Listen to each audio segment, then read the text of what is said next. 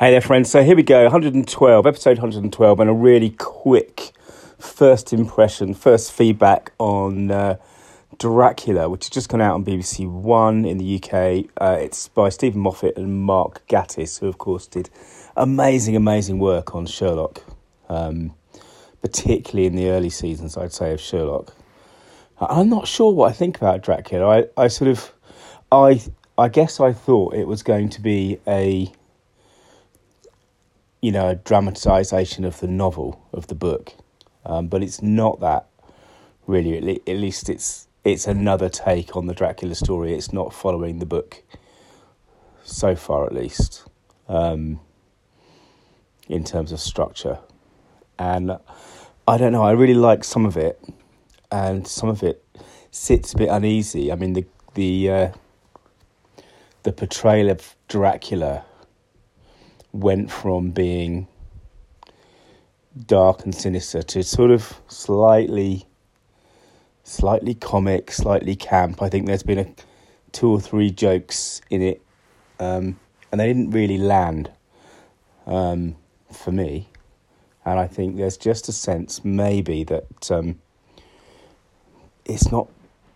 Well, again, for me, it's not pitching quite right. It's not um, landing quite right. I mean, I'm absolutely going to watch it.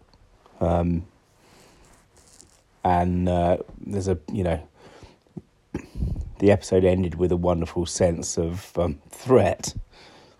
But we'll see. I mean, sometimes when, uh, you know, you, you do want to humanise the villain um, because it makes them more real, which, which obviously makes them more scary. Um, but I wasn't sure it was working in this. We'll see what happens. Uh, next one's tomorrow, nine o'clock tomorrow, BBC One UK time, and um, we'll see what we think. But um, I'm not sure. I think I'd give it about a seven point five um, out of ten at the moment, which is way lower than I normally give something that was written by these guys. So we'll see what happens. Anyway, that's episode 112, and um, it's the end end of the first day of 2020. We had a great time last night, um, family, really good.